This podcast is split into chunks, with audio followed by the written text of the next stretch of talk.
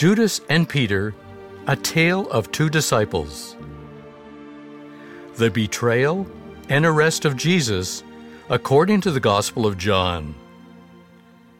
After Jesus had spoken these words, he went out with his disciples across the Kidron Valley to a place where there was a garden, which he and his disciples entered. Now Judas, who betrayed him, also knew the place, because Jesus often met there with his disciples. So Judas brought a detachment of soldiers, together with police from the chief priests and the Pharisees, and they came there with lanterns and torches and weapons. Judas is an enigmatic figure. There are two ways of looking at this troubled apostle. The first is through the eyes of hardline fundamentalists. The second is through the eyes of Jesus, who saw something good and selected him as an apostle. We see fundamentalists everywhere. They are people who seek to do the right thing, but always in the light of an impersonal set of laws. They are cerebral, with little room for sympathy or mercy. At public executions where capital punishment still exists, they are seen shouting things like, You did the crime, now do the time. May you rot in hell for your violence. God may forgive you, but I never will for the pain you caused me. Then we look at Judas through the eyes of Jesus. Today we look at him through the eyes of Pope Francis. Was Pope Francis's wish whimsical? I hope hell is empty. Jesus had not selected Judas on a whim. He saw talent in Judas, but by the Last Supper, Judas had substantially changed. Jesus saw the signs and told Judas that he should do quickly what he had determined to do. At that same supper, we are told, Jesus loved these apostles and he loved them to the end, including Judas. He would give Judas many chances, even at the 11th hour. He called Judas a friend in the Garden of Gethsemane. The Synoptic Gospels tell us that Judas betrayed Jesus with a kiss. But John shows us a Jesus who preempted Judas's betrayal. Jesus is proactive. He tells the soldier that he is the one that they are seeking. They should let the others, including Judas, go free. I tried to fathom Judas by putting on his mindset. He saw in Jesus a charismatic leader. Jesus would set them free from the oppressing Romans. He unveiled the hypocrisy of his own Jewish leaders and people. He also saw Jesus as a person who could take care of himself. In Nazareth, he passed through the midst of the people who tried to throw Jesus over a cliff. In Jerusalem, he had seen Jesus escape from those who wanted to stone him. But this Jesus, in the mind of Judas, was going too slow. Perhaps he should speed things up and push the envelope. He would provoke a clash between the Jewish soldiers and Romans and force Jesus to act. Jesus had escaped in the past. He could do it now. But it did not turn out the way Judas thought. There was only one way out in Judas's mind suicide. He never sought forgiveness from Christ for what he had done. Some people have called those who commit suicide cowards.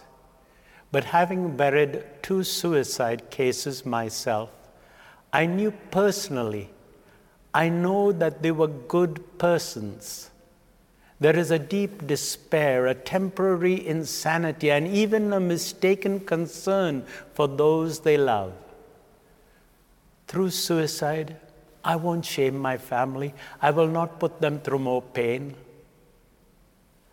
Judas has been synonymous with a betrayer. In reality, he was a flawed apostle, but deeply loved by Jesus to the end. Peter denies Jesus again, according to the Gospel of John. Now Simon Peter was warming himself. They asked him, You are not also one of his disciples, are you? He denied it and said, I am not. One of the slaves of the high priest, a relative of the man whose ear Peter had cut off, asked, Did I not see you in the garden with him?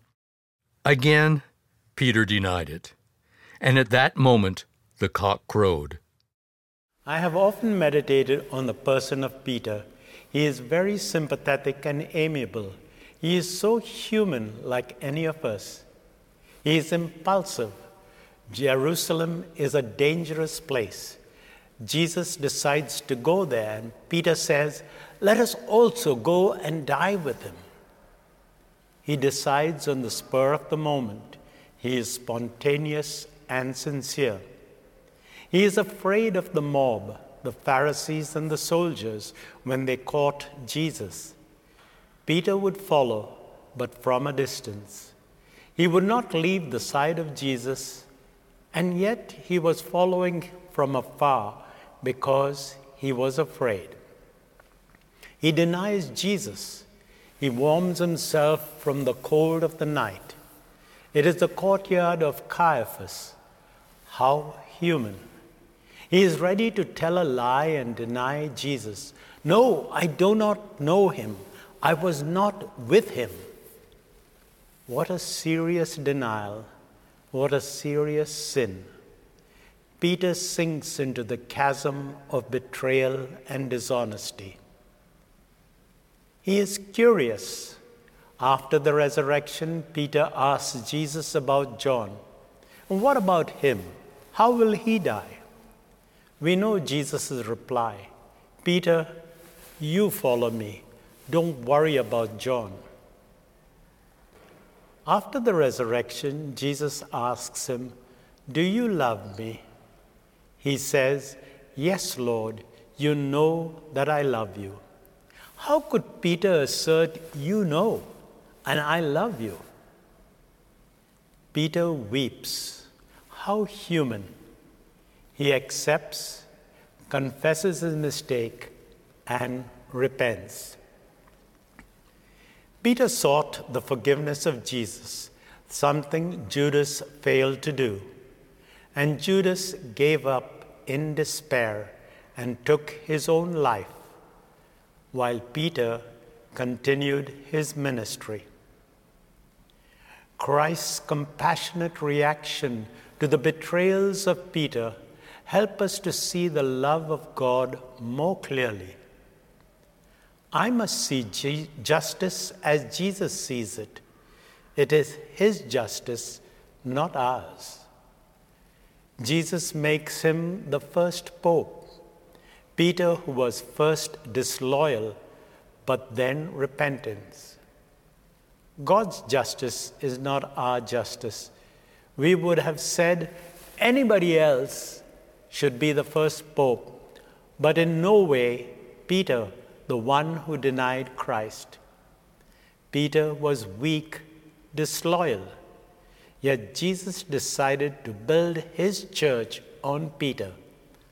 By then, Peter is a changed man. Peter would be the firm rock. In the 1951 movie Quo Vadis, there is a scene in which Peter is seen running away from the persecutors.